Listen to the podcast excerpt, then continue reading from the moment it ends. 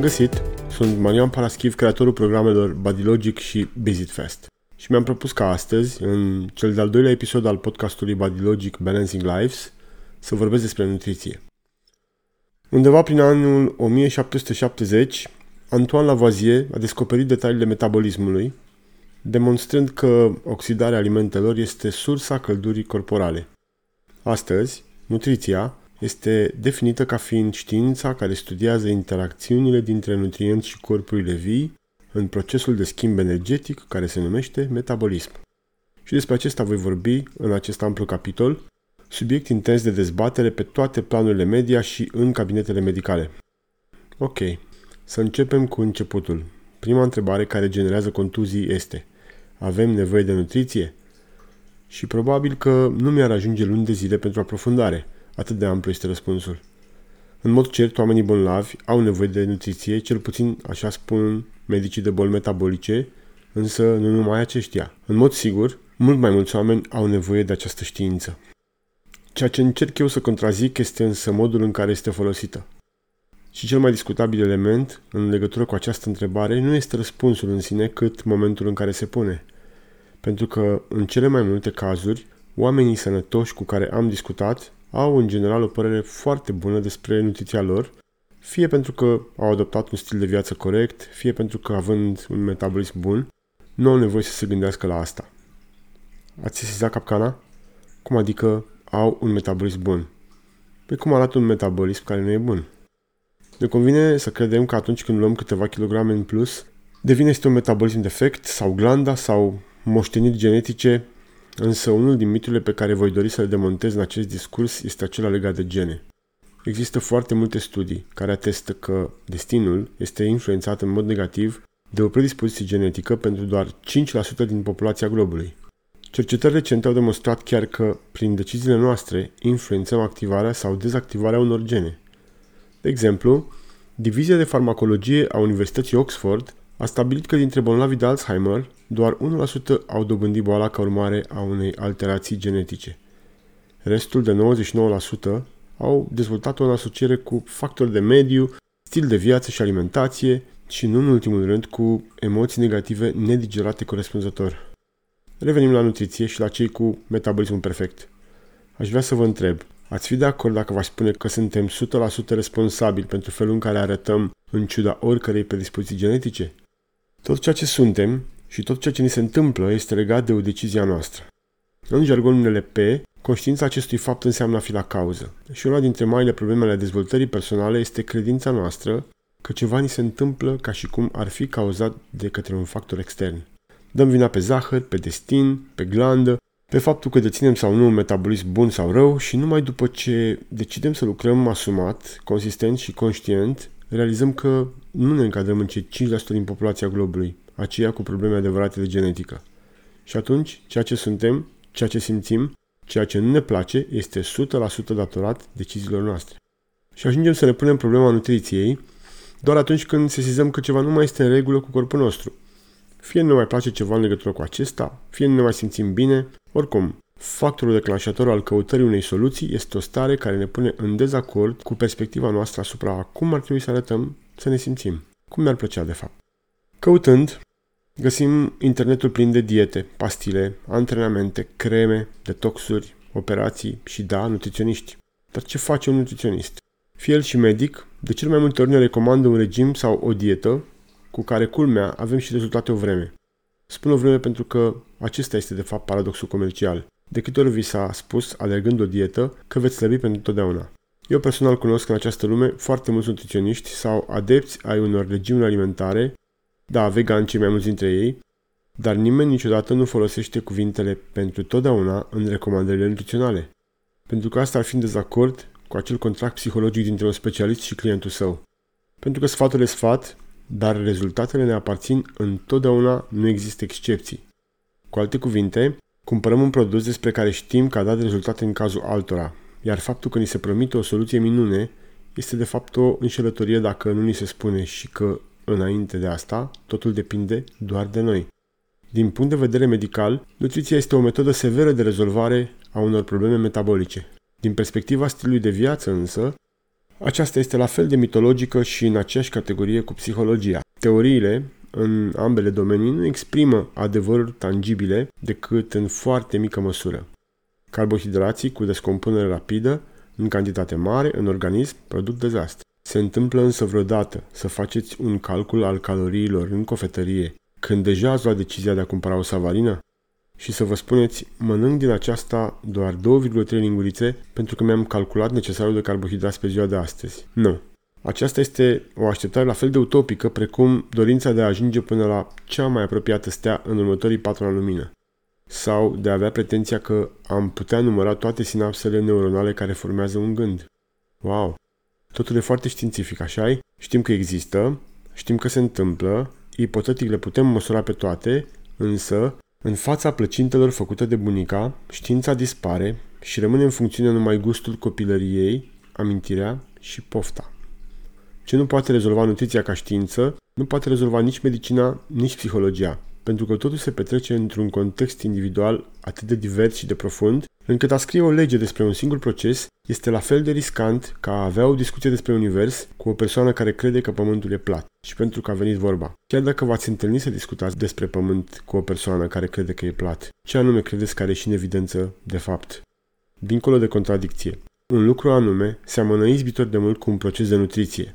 Și acela este convingerea celui care abordează subiectul. Deci, un nutriționist, medic sau nu, și-a format niște convingeri în baza unor cursuri și a studiilor sale și în baza acestor convingeri prescrie o dietă după o potențială evaluare. Însă, aceste recomandări țin rare ori cont de toate particularitățile personale ale celui care le primește. Renunțați la zahăr, ne va spune asta cu fermitate și tehnica are dreptate. Dacă renunțați la zahăr, veți observa deja prima schimbare în bine în organismul vostru.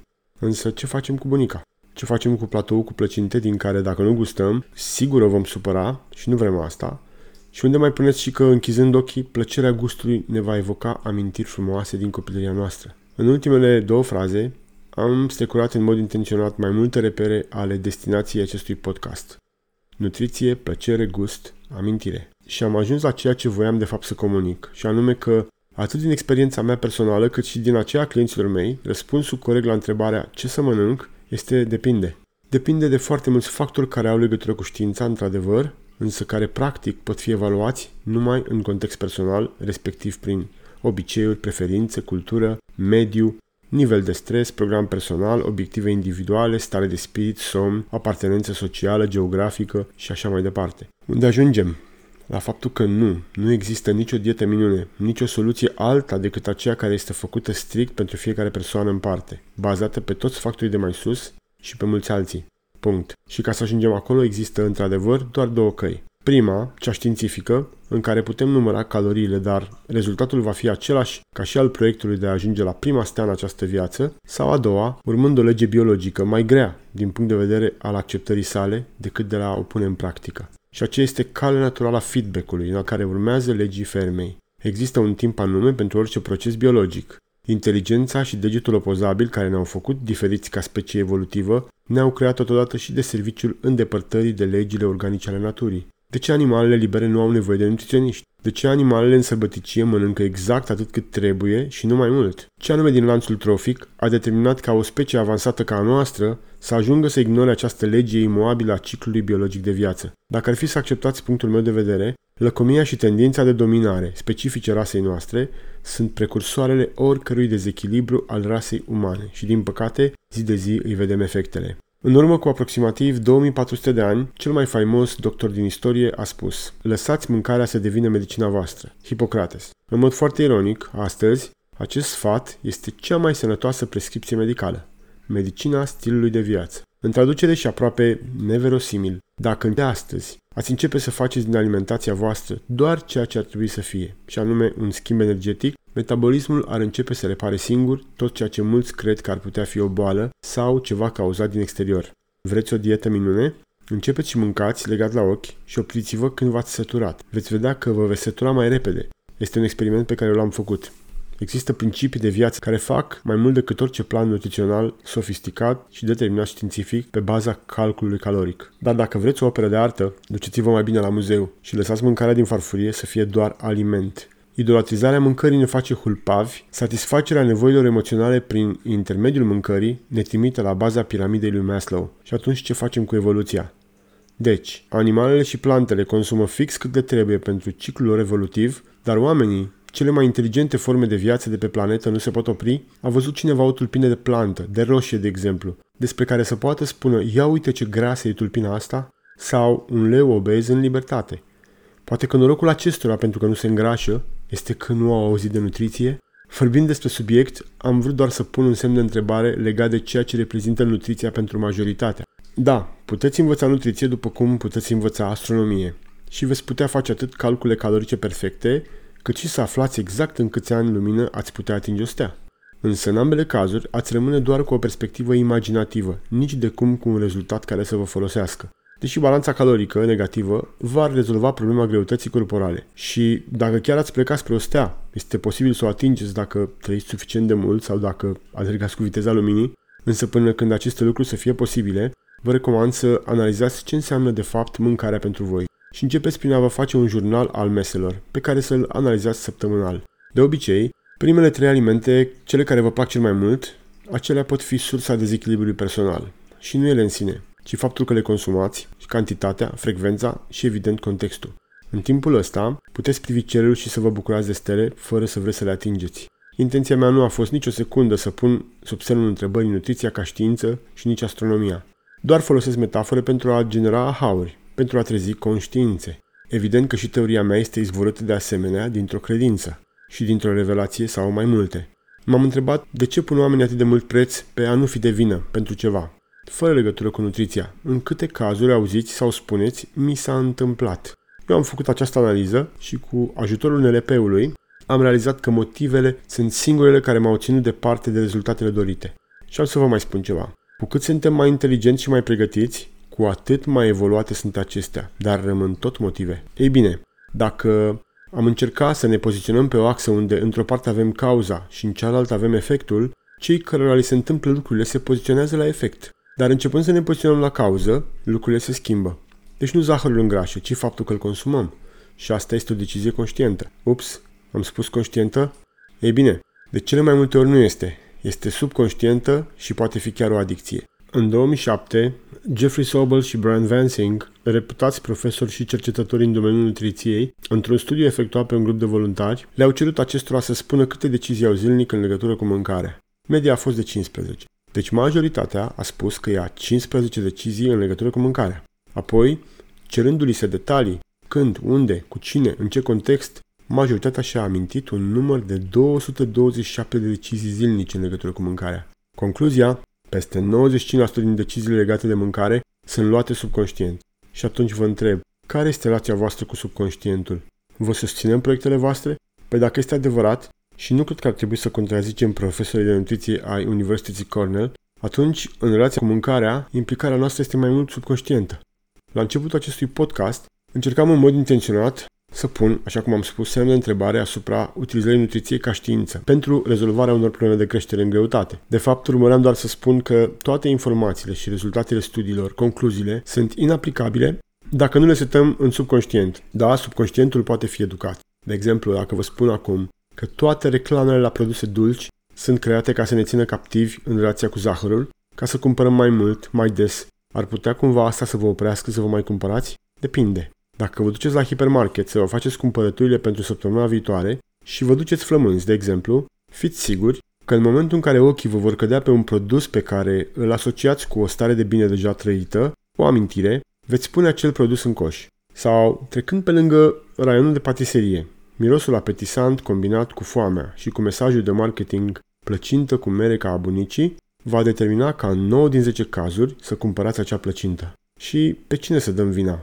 Pe marketing pe producători, aceștia au învățat foarte bine să se asocieze cu subconștientul nostru. Investițiile în marketing sunt enorme. Urmăriți ce se întâmplă cu copiii în preajma sărbătorilor când apar reclamele la ouăle Kinder. Care credeți că este cel mai solicitat premiu de către copiii cu vârste între 2 și 7 ani? Ouăle Kinder. Dar să nu vă gândiți că noi ceilalți suntem scutiți de asta. Nu. Din păcate, să știți că există peste 50.000 de aditivi alimentari folosiți în mod curent de această industrie și dintre aceștia numai aproximativ 5.000 au fost documentați. Unii au fost interziși. Dar mai gândiți-vă că sunt peste 45.000 despre care nu știm ce efect au asupra corpului nostru.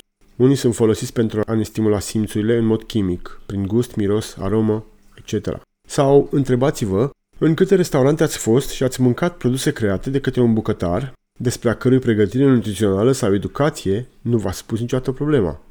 Dar poate deja aveți un abonament la un nutriționist. Sau mergeți la hipermarket și cumpărați cel mai bun salam. Ce înțelegeți din etichete dacă în cel mai bun caz o citiți? A, nici măcar nu faceți asta? Nici eu nu o făceam când aveam 142 de kilograme. Ok, atunci relația cu un nutriționist este inutilă sau așteptările la fel de utopice precum dorința de a ajunge la o stea. Punct. Pentru că lucrurile ar trebui să înceapă dintr-o cu totul altă parte. Nu din univers, ci din noi înșine, pentru că noi suntem universul.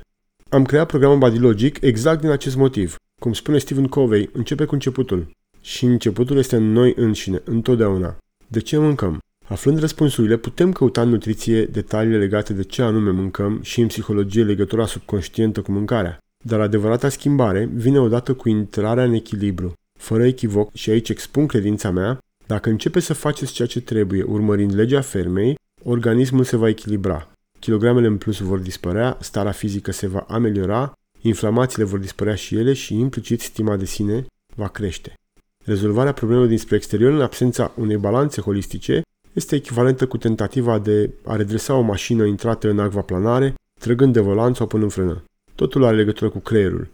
Pentru că, de fapt, el este cel care resimte efectele stresului, declanșând reacții hormonale pe care nu le putem echilibra doar prin sfaturi nutriționale. Și acesta este, de fapt, și motivul pentru care dacă oamenii ar învăța să renunțe la a mai păstra emoțiile negative, dacă oamenii ar învăța să activeze mecanismele minte-creier-organ, ceea ce numim boală s-ar disipa. Ceea ce a fost atins nu va mai putea fi dezatins. Adică, odată trezită conștiința, spaima va dispărea și am începe să vedem lucrurile așa cum sunt.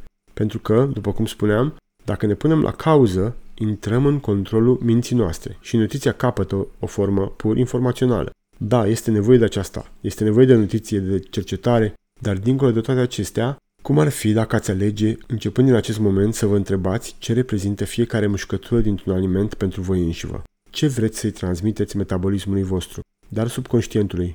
Închei prin a vă mai spune că nutriția ca știință s-a schimbat radical în ultimii 5 ani, mai mult decât în toți ultimii 50. Urmăriți-mă pe pagina mea și ascultați podcasturile Badilogic pentru a înțelege cum să folosiți experiența și studiile mele în mod practic, sustenabil, realist și autentic. Vă aștept, numai bine!